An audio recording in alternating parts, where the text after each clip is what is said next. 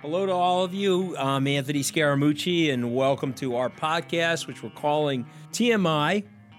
It's the motivation inside. I hope you've been enjoying this weekly podcast. Our goal is doing them to give you a glimpse inside how things are, really work professionally and personally. I'll share with you the many faces of success and wealth. And again, I'm trying to teach everybody about how we all got here uh, the pluses and minuses, the strengths and weaknesses. It's important that we understand that there's greatness inside all of us. It takes a lot of hard work and intense focus to achieve success. And boy, do we know the road is winding, but the possibilities are there for everybody. And so, one of the things about these segments is we're really trying to bring people into the real story. I hate the sort of sanitized success stories uh, because all they do is uh, it's like a self glorification for a narcissist as opposed to really explaining to people what happens in life. Uh, this is a place to ask us anything. You can share with me or, or, my staff here any of your wild and crazy stories, your weaknesses, your strengths, anything. Ideas for the show, for the program, that would be great. You can email us at podcasts at skybridgeinsights.com. Uh, again, I'm the founder of a $12 billion global investment firm called Skybridge Capital. I've been blessed with the opportunity to be a Fox News and Fox Business contributor. I happen to host a show uh, it's the iconic TV program from yesteryear called Wall Street Week. I host it with my grandfather, Gary Kaminsky. I'm sorry, one of my best friends, Gary Kaminsky. Hopefully, Gary's listening and he's got his middle finger up somewhere. Uh, it's on the Fox Business Network Friday nights at 8 p.m. Uh, we also run a replay of that at 9 a.m. on Saturday and Sunday. Uh, I've written two books The Little Book of Hedge Funds and Goodbye Gordon Gekko. Uh, my third book is coming out October the 24th.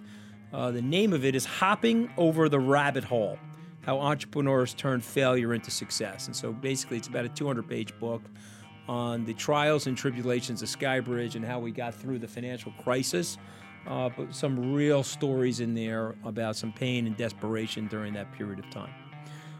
Again, for first time listeners, I'm not the typical Wall Street guy. I try to bring on some fun and interesting guests. I've I brought home. I, I brought back some of my neighborhood friends, uh, my colleagues from Goldman, my old boss from Goldman. Uh, today, I've got a very interesting guest, someone who tortured me as a kid. And so we'll talk a little bit about that. You deserved it. Yeah, yeah, I deserved it. um, some of you, uh, I think, can relate to this stuff. Uh, since we're periscoping this live right now, I am in my cargo shorts. That's how I usually like to dress. Although this morning, when I did Stuart Varney, I had a stupid, uh, expensive suit on.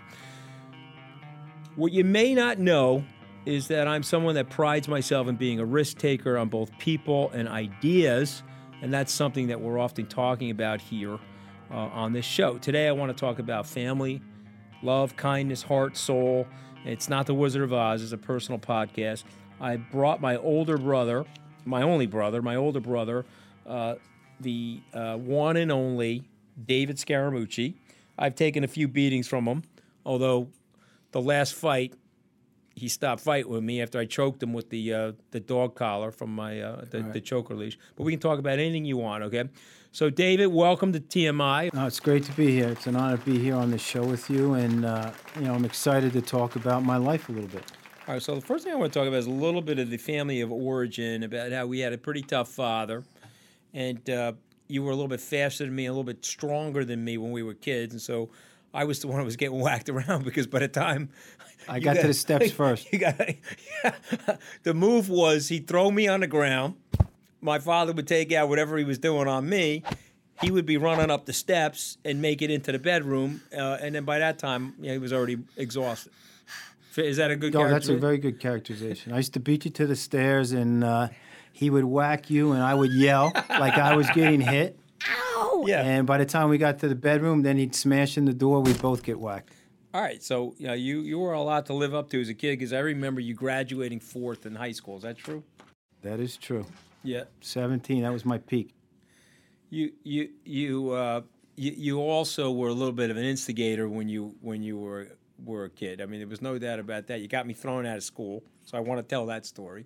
See, look, he's looking at me confused. He doesn't remember the story. So here's your version of it. Okay. I have a hard time defending. Okay, Go so ahead. but no, no, but this is a true story. Okay, so there was a kid in a school. He basically was coming through the the uh, the door uh, and he slammed the door and he broke the glass. It was like that, like shatterproof glass. The glass cracked on the door, and I was like the vice president of the high school at the time. I said, "Hey, what are you doing?" And then the kid pushed me. He was coming into the school to pick me up. You were already in college. You don't remember the story, huh? No. And then you told me if I didn't go back there and hit him, that I was a complete pussy. You don't remember this whole thing? I remember parts of it. Okay, so I went back there. I got I got the guy on the ground. I, I beat the living you know what out of him. And then about two hours later, I was in the principal's office waiting for my parents and waiting for Artie's parents to show up. But anyway, you did you were an instigator as well. So so what what what do you remember? What's your version of growing up? Yeah, I like to just, you know, I think each kid, when you grow up in a house with two or three or four kids, each kid has their own experience of exactly what happened in that house.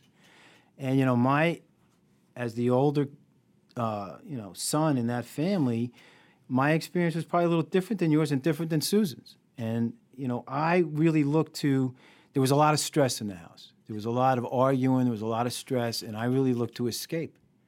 And, you know, when I was seven, eight years old, it wasn't addiction or alcoholism. I just escaped through sports and being outside and school and things like that. But it was always, I was always trying to get out.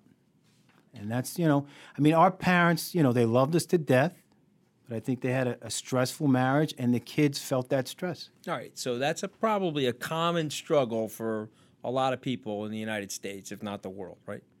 That- sure. Yeah. I think most marriages are tough. It takes a lot of work. Okay, and so and people handle it differently. There's no question about that. But I also think, you think there's some relevance to birth order in life? Probably.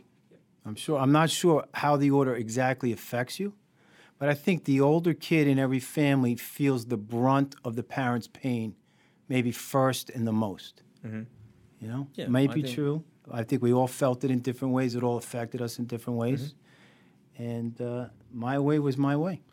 Okay, so let's get to uh, uh, why you came in because I think this is an important thing for many people in life.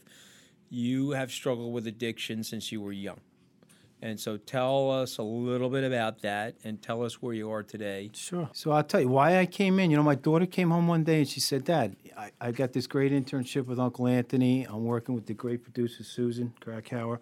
And I came up with this idea. They're doing the podcast every week about success and addiction. And I think it'd be great if you came in and told your story.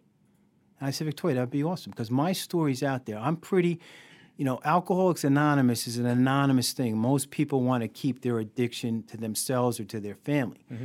But I have found it's helped me the most by being out there with it. And I have a chance to help other people by telling my story and letting people know what I've been through. And, it, and it, in a way, it's been a chance to help them. Yeah. So so, but I you know, and I I want to state this because I think that what happens in our society is that there's a social stigma to addiction, Absolutely. and so people feel like they're embarrassed about it or that it's a uh, personal weakness, and so there's a ton of research on this stuff where some of it is actually genetic proclivity, some of it is biological design, some of it is frankly, you know, The environment. environment, uh, but there's a con- con- there's a connection to all of these things. It's not uh, a weakness. As an example, we had Harold Koplewicz on uh, this uh, podcast a few months back, who runs the Child Mind Institute, and he said, you know, what's interesting is if uh, you die of cancer, uh, people will put in the New York Times a celebratory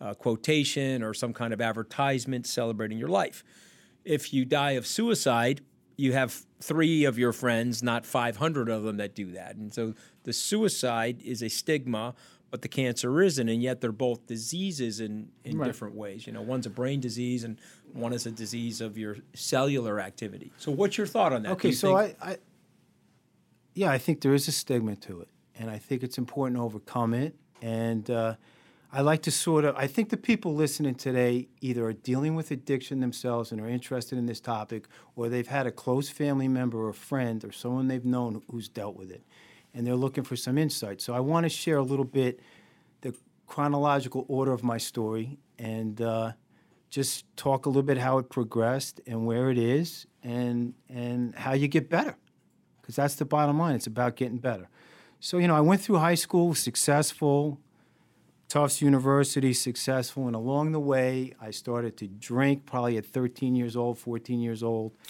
And uh, by the time I got to college, we were trying other drugs like pot and cocaine. And, you know, different substances affect different people in different ways. And some people, like my friends who did it with me, didn't get hooked, and some did. And over time, um, you know, the addiction got worse and worse. But I was always able to keep school and partying separate. So I did really well in school, an engineering program, a dean's list. So here's some of the success before the addiction overwhelmed me. Because addiction will always overwhelm you. It will take and take and take from your life. And until you start to treat it is the only time you actually get better. So I went through school successful, partied on the weekends. Then I went through graduate school successful, partied on the weekends. Then I landed on Wall Street at age 25, trading a mortgage back. But let's set the scene, though. This is the mid 80s, and so this is. 1987. The, yeah, so this is the Oliver Stone Wall Street Correct. era. This is the Bud Fox era. How do you do, Mr. Ginkle? Bud Fox. There was a pro- promiscuous use of cocaine at that time on Wall Street. Correct. Maybe there is today, but I'm saying it certainly was then. It was out there. Yeah, so I just want to set the scene for people. Right, so. and some people, I think a lot of people dabbled in that at the time, and some people got hooked and some people didn't. But I was basically got a lot of responsibility at a young age. I was making very good money, and I was being asked to go out every night, all expenses paid. That's what Wall Street was like in the late 80s. It was Ranger Games, Spark Steakhouse, uh, you know, bars at night, Broad- clubs. Broadway plays. Right. Yeah. Everything paid for. And some people, I looked at that, it was like Candyland. I just went out and had a good time. It was work hard, play hard. And I was able to do that for a long time. And I created this facade of success where I was able to work hard, play hard, be successful, and I can't have a problem. I'm managing a $2 billion bond portfolio. I got a beautiful wife at home. I'm, I'm starting a family. How could I have an addiction problem? Mm-hmm. So I lied to myself for a long time that everything was under control. Mm-hmm. And slowly I was losing my grip on reality. So, but, but go back for a second though. So, where do you, you know, in your observation of this, where do you think addic- your addiction comes from? Is it, It come- it environmental? comes is it from- genetic? Is it? What, I what think it? it's a little bit of everything for everybody who has this problem. Genetics is definitely a factor. It's been proven over time. The environment was a factor. The time of life was a factor. The late 80s on Wall Street, you know? I mean, I think when our parents grew up, there wasn't a lot of drugs. It was just drinking and alcohol. Mm-hmm. And now our own kids are growing up with o- opiates. It's way worse. Right, and yeah. now it's painkillers and Vicodin and Yeah. Percocet and OxyContin. Yeah, and they want to start earlier, David. Right, Yeah, and they're getting that's- addicted and they're getting physically addicted. So when they actually want to stop, unlike cocaine, where you could actually not have a physical addiction, it is a psychological addiction. They're Mm-hmm. having a hard time stopping and they're getting to the point where they get sick unless they find So- the painkillers and opiates All they're right, looking so, so, for. so define the struggle for us then. For myself, Yeah. yeah, the struggle is is that you want to stop. You wake up every day and you say, I don't want to do that anymore. I drank all night, I partied all night, I didn't sleep, and I'm done. I'm not going to do it again. And by four or five o'clock that day, you're doing it again. And you lose the ability to say no and the ability to stop. Even though you have so many people in your life that you love, you have so much you're living for, mm-hmm. the addiction overwhelms you. And it takes and it takes and it takes. Mm-hmm. So by my early 30s, it was out of control. And my life was falling apart. Mm-hmm. You know, I was married for about five years at the time. My wife, who's one of the greatest people in the world, thank God I met her, she basically couldn't take it anymore. I wasn't coming home at night. She didn't want to be with me. And she actually, uh, at one point, left and went back to live with her mother. And that was a point in time where I think I even came to you and I was like, I need some help, bro. My life is out of control. My wife with my one year old daughter has left. So you and I took a little drive up to Conifer Park, upstate New York. My first rehab, 1995. Yeah. September 8th, actually, you know, because you know I have that. Yes, yes. I got the years, you got the dates. I got the wacko memory, but I I do remember that. It was like a nightmare. It was a nightmare. It was a, but It was you like, know, am I mean, you- really living this life? Yeah.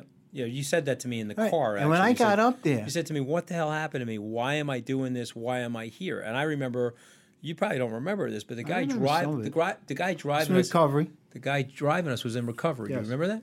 And he goes. "You got some baggage you need to unload. Right. That's what he said. Make sure when you He get said up there, you unload it." Whatever your emotional bag. The guy driving the car was actually he a had some real sobriety. Yeah, yeah. And he said, "Listen," he says, uh, "You're going through it right now. This is your first awareness that you got this problem, and make sure you unload the baggage and don't leave I remember until that. don't leave until you do remember that, right? I remember it. And then he drove me home after I dropped you off. So I got up there. So that was a 28 day program, 1995. Listen, you know, anybody that has addiction in their family or an issue related to this, it is, you know, whether we like it or not, as human beings, we're a social organism. And so at the end of the day, we want the people around us to do well. This is, you know, not to always bring it back to politics, but the biggest thing that I'm upset about is the working class and the middle class is struggling in the country. And it's a responsibility for all of us to fix that. We have to fix that because you want everybody around you to do better. You don't want to be living in a barbed wired, uh, fenced, encased McMansion while your fellow neighbors are suffering. And so when it's your brother, the pain is excruciating. And, you know, when it's your sister in law, who's been very good to your brother and you love and care for, it's very painful. And when it's your goddaughter who worked here this summer, and she was one at the time, or maybe one I had, uh, probably one. One. It, it, it, it, you know, you're devastated. I, I, I will say this, okay? I drove home with the guy, uh, that radio car. I got into the house. I went into my basement and I cried for three straight hours. So, because I felt my brother's pain, I felt my parents' pain, and I wanted him to fix it, and I wanted him to heal. And Frank, what do you want? You want you, you want the people around you to do well, and I wanted you to get better. See, when you're in the throes of addiction, you become so self centered and selfish in a way, and it's almost unavoidable for all addicts that you don't realize. You know that the people around you are struggling with what's going on with you, but you don't realize how deep their pain is. You're dealing with your own pain so much you don't even realize how self absorbed you've been and how hurt you're hurting other people. And for that, I have a lot of regrets, and I'm really, really sorry. What, what, what do you what do you think was the um the separating moment between living that lifestyle that you described and okay, I got to get help and I have to finish like the awakening, the interventionary forces Right. combined with your personality. What what was For the me, ca- it was- what was the catalyst? It was the loss of the greatest person in my life, my wife. She did not want to be with me anymore. Mm-hmm. She decided to leave the house. She was actually pregnant. We had a one year old daughter. I remember And it too. was over. Right. And I was like, I don't want this to be over. I believed in my mind that I was still successful, that I had a family, I had a high paying job, I paid all my bills, I kept my life running. Was hanging on by strings. Mm-hmm. And when she said, I'm done, I don't want to be part of this anymore, I said, no, no, no. I got to get some help. Mm-hmm. I'm a good person. I'm just, I'm not a bad person. I'm, I'm sick, but I got to get some help. Okay, and so and so that that yeah. So my my you know it's our parents had a tough time through that as well. Yeah, no, I'm sorry for that too. and, you know, I've I mean, caused them you a lot of pain sister- during this.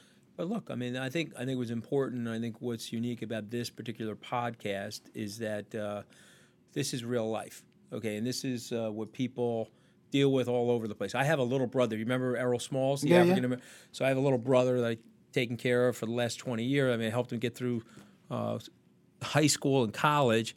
And he was over at my house, and I explained to him. He's living in the South Bronx. And I explained to him what was going on. He was like, "Mooch, this happens to white people too." I said. "No, what are you talking about? It happens to everybody. It's not just it's not No, black. that's- It's not black or white. Addiction This is- crosses all Right. lines. Okay. You know, I mean, my whole All thing is we're all economic part of. lines. It's not a different race. We're all part of the human race. You know. That's why I'm hoping this this podcast will be helpful to people struggling well, with well, this. well, that's why we're doing it. I want to I want to talk about a couple of things that I think are relevant to this. Okay, when did you learn or have the self awareness that you had a disease? You know, when you go to a rehab, and anybody who deals with addiction goes to rehab, you learn a lot about the disease. You learn about AA. I'm sure everybody's heard about AA, Mm-hmm. but only the people go that you start to learn about what works in AA, a 12 step program, Mm-hmm. the things you have to do to get better, a sponsor, uh, attend meetings, work on the steps, Okay, do you had, service. You had from 1995 till when was your sobriety? It's about 2005. Okay, and then you had a relapse. Correct. Okay, what do you think triggered that relapse? I think what happens to all addicts is when you stop doing things to make yourself better, you start to regress. And the minute you pick up again, if you decide to pick up, it's right where you left off for all addicts. Okay, so what? And it's always so, what, worse. so but let's So be what specific. happened- Let's what stop going to meetings. Yes. You stop sponsoring people. You stop helping. People. I have not people. ever sponsored people. When I actually went at age 33 to a rehab and I got out, I was like, oh my God, I can't believe I, I, I had to even go through that. So let me go to meetings so I could be better and be stay better. And I had a guy at my first meeting come up to me and say, you know, it's your first meeting, you probably need a sponsor. He gave me his business card. He said, call me every day. I'll sponsor you you find someone you want that you like. And a sponsor is a very individual thing. And I thanked the guy and I appreciated it, but I never called. I never had a sponsor that first day. I never worked on the steps. So is it, is it fair to say there was a little bit of denial still Correct. going on? Correct. Even though you had gone through the rehab, in your own mind, in your own self reflection, you had some denial about what had happened. Correct. And the success reinforced that I was okay, even Right. though I wasn't. So I got back in my life. We had Gabriella. Mm-hmm. A year and a half later, we had David. I had two more kids. I got my job back. I got up in front of everybody I worked with and said I was dealing with a substance problem. Everybody came over and patted me on the back. Welcome back, Mooch. It's good to have you back. Mm-hmm. I started trading my position. I got promoted. So I was like, do I really need AA? I got it all together Right. right? So I slowly faded away. I was going to meetings five times a week, four, twice a month, once a month. Right. And so the By meetings year tapered eight, off. it was over. Right. I didn't go I, anymore. I'm fixed. I don't have anything to worry now, about this anymore. is very important for the addicts out there. You guys know who you are. The guys that are, stop going to meetings, stop working AA, the chance of relapse increases every day. And I have a lot of friends of mine in the program that deal with this. So once I stopped, I had no defense against picking up. I would go out with work people, go to bars, drink ginger ale, play darts, shoot pool, and go home. And I was okay for two years without AA, without anything. so this is 2005 to 2007. Right around there, yes. Okay. So you relapsed again in 2007. Right, but 2005, I relapsed. A young kid who was with one of my brokers busted out a little bit of cocaine. I tried it. It was off to the races. In three months, my life was out of control. Back to rehab. So the decision to try it, though, you're saying had you done the maintenance of If I was Alcohol spiritually Anonymous fit, or Narcanon, if I was spiritually fit, I would have just passed. You would have said, I probably sorry." wouldn't have gone to bars. You don't want to go to bars when you're dealing with this problem, especially, you know, early on and until you feel spiritually fit, until you've worked on yourself, you've worked on the steps, you're helping other people, you're doing service, then you could be anywhere. You know, I could be around drinking all the time. Drugs is another thing that I don't want to be around in my life. But I'm around people that drink every day. And now that I'm spiritually fit, I'm okay. But back then I was not. So I tried it again. I said, it's been 10 years. How bad could it be? It was worse than ever. Right? Within a few months, my wife crying again. Back to rehab. And I was like, man, what, you know, I brought pictures of my kids to rehab. They came to visit me. Mm-hmm. Eight, nine, ten years old. you know, I remember that. I'm sorry for that. My son going home crying in the back seat. My daughter's shell shocked. Okay, so so there's two years of sobriety. You're back in rehab, October 2007. October 2007 is my current sobriety date. Yes. October 16, yeah, 2007. So let's talk Yeah. about that. Right. Okay, so go ahead. So So now yeah. you, you go back to rehab. So you're you're you come out in late Right. October or mid November. Right. Remember, you were just getting this business started, I think. I was. The business Right? was two years old. And I had my one year anniversary, and I said, Bro, you got to come. And the world was coming to an end. It was October 2008, my one year anniversary. I remember He's like, Bro, I don't know if Skybridge is going to be in business. No, I, I thought we were going to be out of business. I said, You got to. yeah. You got to come to my one year anniversary if you can because I want to Yeah. make some amends to you No, and I- tell you about my life. No, I and he's like, Bro, I can't make it. But you showed up at my house I did. I came at like afterwards. midnight, Yeah, you know, exhausted like usual, came to my house I did. and we I hugged. was in a free fall panic here, though. I remember exactly what was going on. The Bear Stearns had collapsed, oh, and it was March of 2008, and they were selling Bear Stearns to J.P. Morgan, and we were getting crushed in our portfolio. And we were this tiny little firm. We were, you know, we were on the sixth floor in this building in a hedge fund cube.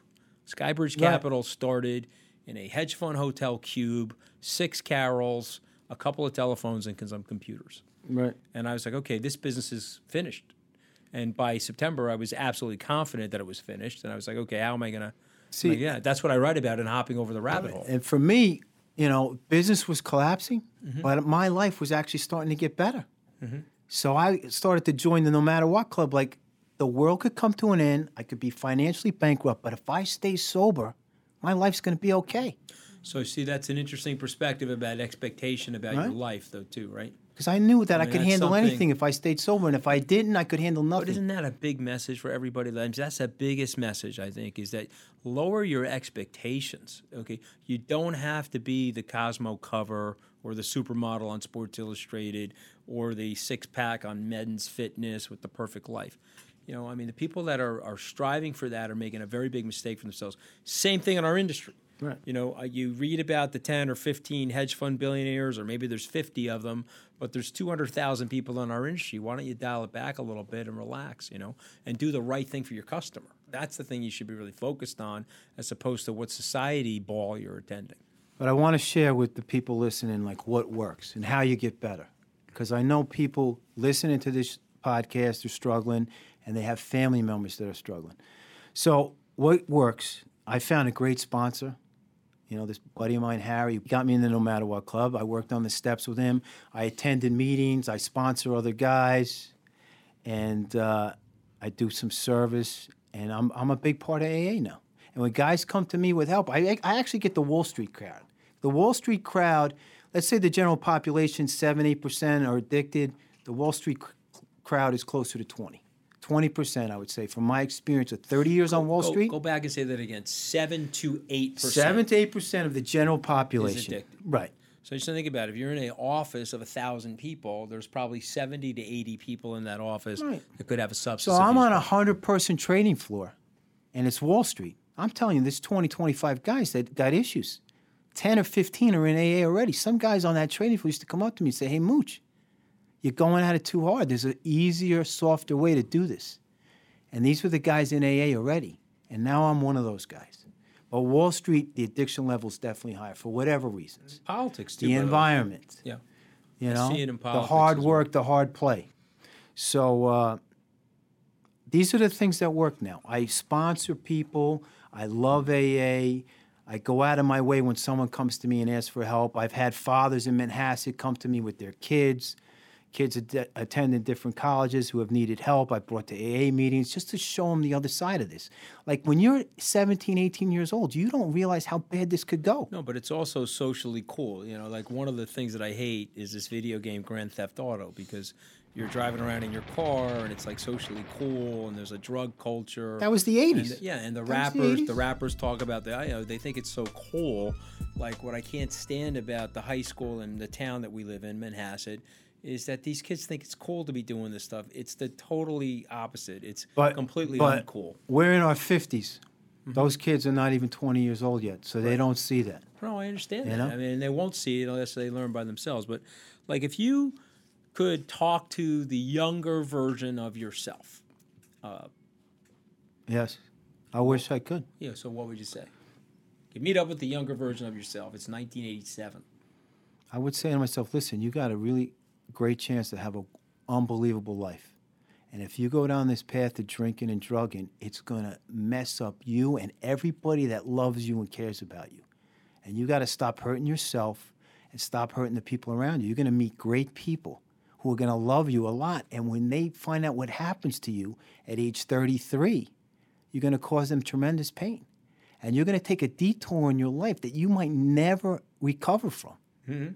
And it, it's jails, institutions, and death with addiction. And you've always said that to me. It's it's want- it's want- sober up. I I want you to re- sober up or get covered up or locked up. That's all it is. Okay, so I want you to repeat that because I think it's important for people that if you have a problem, and we have to talk about the hope of this whole thing too, because I think this is one of the things that's so inspiring to me about your life. Okay, and you've said this to me more than one time. So you can dust yourself off, pick yourself up. Tomorrow's another day, and the sun's coming up, and you can create tomorrow. You remember you've said to me many times the the attempt to change your path or to create a perfect past What do you- Give, abandon all, all hope for a perfect. Yeah, abandon all hope for a perfect past, and whatever happened happened. But let's get get up tomorrow morning and focus on the positives that you can create in the future. I've seen But- so many success stories in AA. but I Guys go- crawling out of cardboard boxes that have turned their lives around, Mm-hmm. living under bridges in the pouring rain. I mean, you people know who you are. You know, I was on my way to becoming one of those people. I was going to lose everything. You know, you were going to spend part of your life trying to help me. I did. And then you'd finally would give up because the, the real people who love you at some point have to do tough love and say, that is enough. Yeah. I can't let you hurt me anymore. Yeah, for Italians, that's like way longer. Trust me. okay? Right, I That- understand that. on forever. So, so, but I, I wanna, I wanna go back to something you said because I think it's important to repeat. If you have an addiction problem and you don't There's address only- it, There's only three ways it's going to end. jails. Here's how it's going to end for you. And it's going to take, it takes a different amount of time for everyone.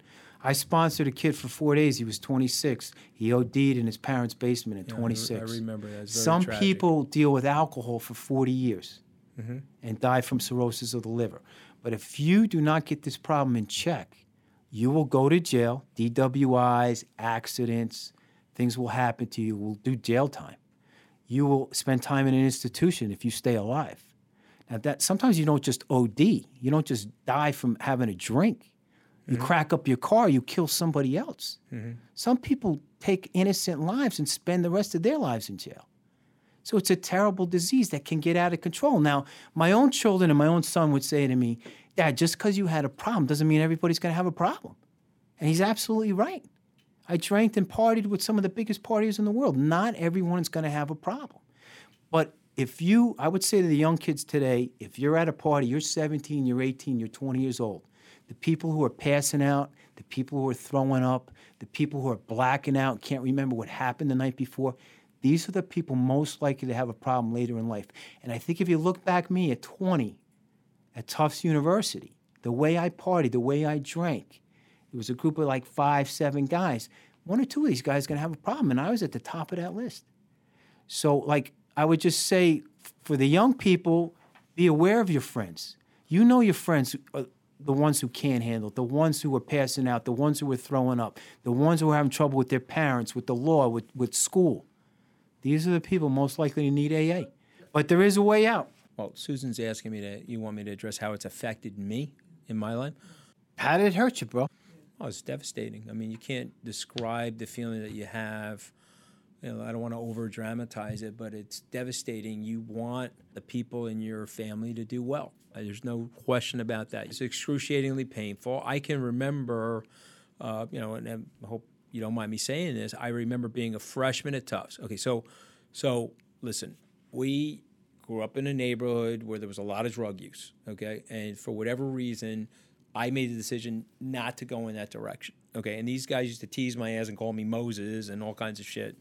True. Was- it's all true. right? But you made a good decision back then. and I told Susan about you at Tufts Mm-hmm. that I would drink and smoke a little pot and try other things, and you were like, no way.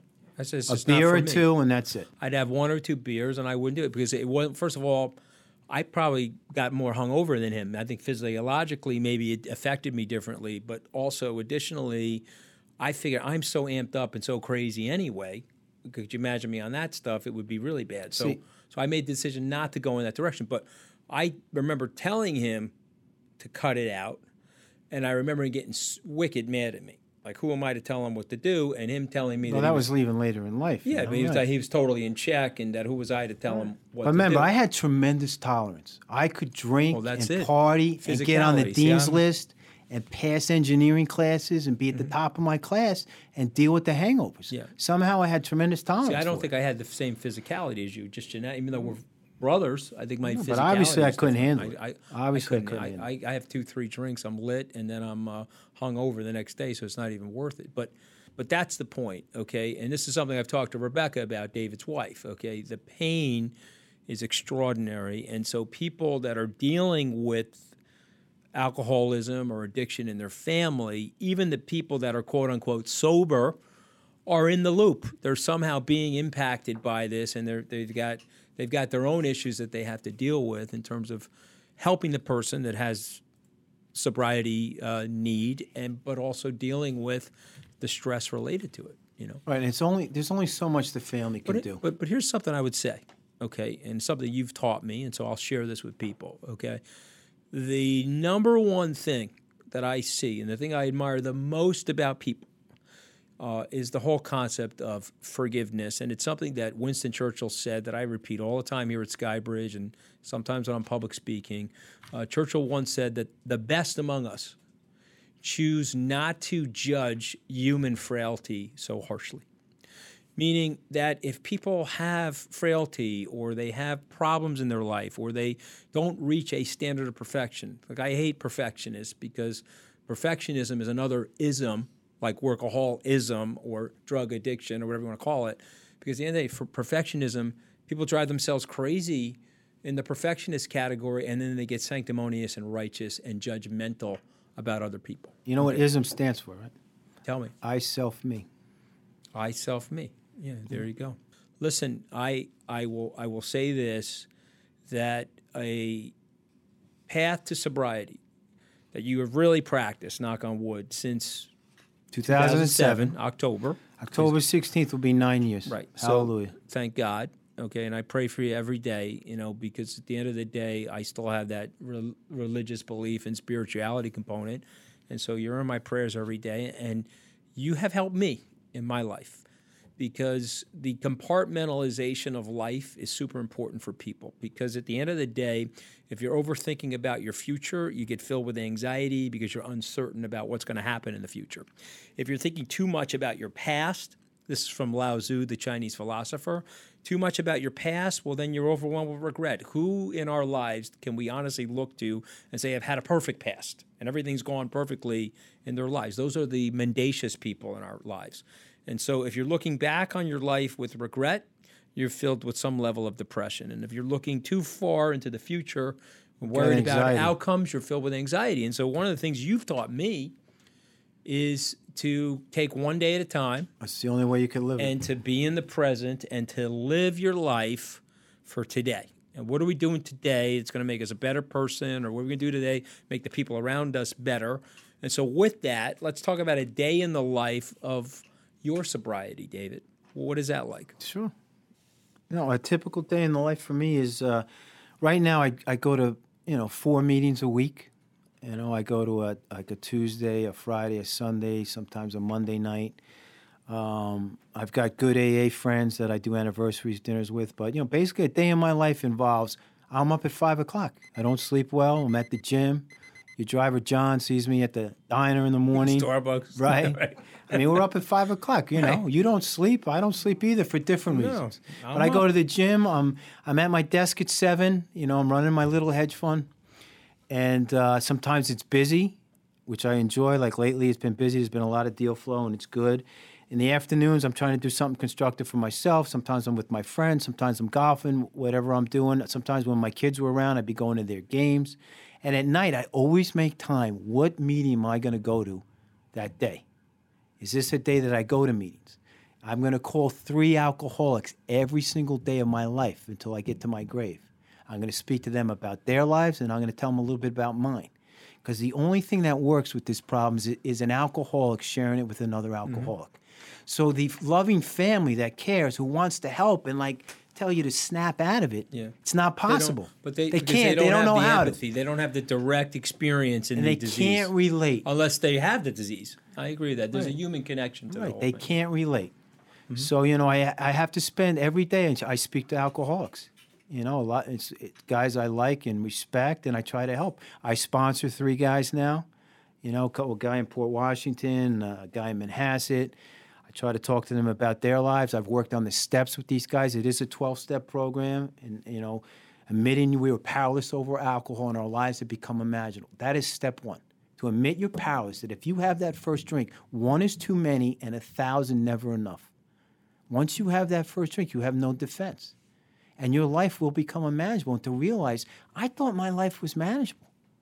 You saw it. I had the nice little comfort life in Manhasset with the three kids and the and the nice wife. Dude, in the mid '90s, and, and the fun meet, stuff. But I used to meet you on the train, a 618 train out of Manhasset, and I get on a train. I'd have the newspapers with me. I turned to you. You were sound asleep next to me because I hadn't slept. Yeah, so said, right, sometimes so, I hadn't slept for three days. So I said, so "What the hell's going on?" Right. You know, I remember that. You know, sometimes I, I, hadn't slept right, for you know, three days.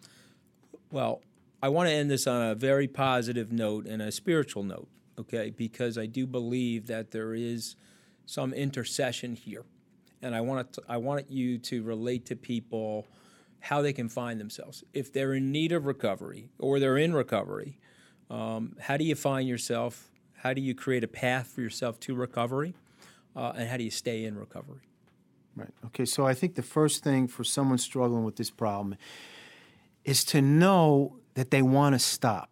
The person who says, I want to stop every single day but cannot stop, probably has the problem. And they need to make an attempt to go to an AA meeting. They need to find someone they know, someone they trust who's in AA or knows somebody in AA to take them to that first meeting. It's a scary thing. You go in, basically, all the churches in this entire country at night sponsor Narcotics Anonymous, Alcoholics Anonymous, and they're basically places for people to go and get help. And you got to walk through the door, go down those steps, mm-hmm. and put your hand up and say, Hey, I'm David, I'm an alcoholic. And I'm here to listen. And once you make that step, right. you will hear things that you will be able to relate to, relate to in your heart and in your soul David, to help you get better. Do you think that some people feel shame in the process. Oh, absolutely. So that's why they absolutely. have a hard time. I, I felt shame door, right? with that. You know, I yeah. was like, I was felt too successful. I did not want to. You know, I know I hurt mom and dad in a big way, and I didn't want to hurt them and my poor wife and my kids who were young at the time, and yourself. Mm-hmm. I don't want to create shame for the family. This is such a shameful disease. But I've come so far past it. Mm-hmm. So far past. Now it's about well, trying to save lives, including well, my give, own. What I give How my, could I have shame now? Well, I give my goddaughter a lot of credit for your oldest child. Oh, she's special. Is suggesting this because at the end of the day, it, it takes a lot of courage to be here, and it takes a lot of courage to relate your story, but also, you know, in the process of it probably being therapeutic for you, it is beneficial to other people right. so because ho- other people can, like, it's a beacon for other people. I'm hoping I can help someone who I don't even one, know. Someone exactly. who's listening if to this in, person, in Florida. 100%. One person listens to this and says, hey, you know what? I got to put down that extra drink and I got to focus on my family and try to get myself so out. So listen, go online. Here's how you do it. You go online. Alcoholics Anonymous. You, you look for a meeting in your area. There will be a meeting within two miles of where you live every single day. It'll be in the morning. There's an early cut meeting in Manhasset at Shelter Rock Church.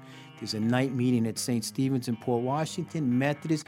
There'll be a meeting within two miles of where you live. Walk through that door, sit down, you know, take the cotton out of your mouth and listen. All right, it's very right? powerful stuff, bro. I give you a lot of credit for being here and uh, the courage. I wanted and, to share and it. you've been a role model for me in a lot of ways. You've been an inspiration to me and to other people. Uh, so I want to thank my brother David Scaramucci for joining us today. Uh, and I want to say, listen, man, I'm, I'm, I'm, I'm very proud of what you've done for I'm yourself. proud of you, bro. I'm proud of you. For both. I'm glad to be here. Okay, All so right, with that, operation. you can you can follow me on Twitter. You can't follow David on Twitter because he isn't on Twitter. Please feel free to email me, Anthony Scaramucci, at podcast at skybridgeinsights.com if you have ideas for the show. Uh, don't forget to watch Wall Street Week. And please, even if you're not watching Wall Street Week, put it on in your spare bedroom. I, we still get credit for the ratings, and we got to get keep these ratings going in the direction that they're going in. It's on Fox Business Friday nights at 8 p.m., Saturday mornings 9 a.m., Sunday at 9 a.m. Wall Street Week. Those are the replays. Be sure to subscribe to this podcast. Go rate and review it so we can continue to bring you the content that matters. Thank you, and have a prosperous week.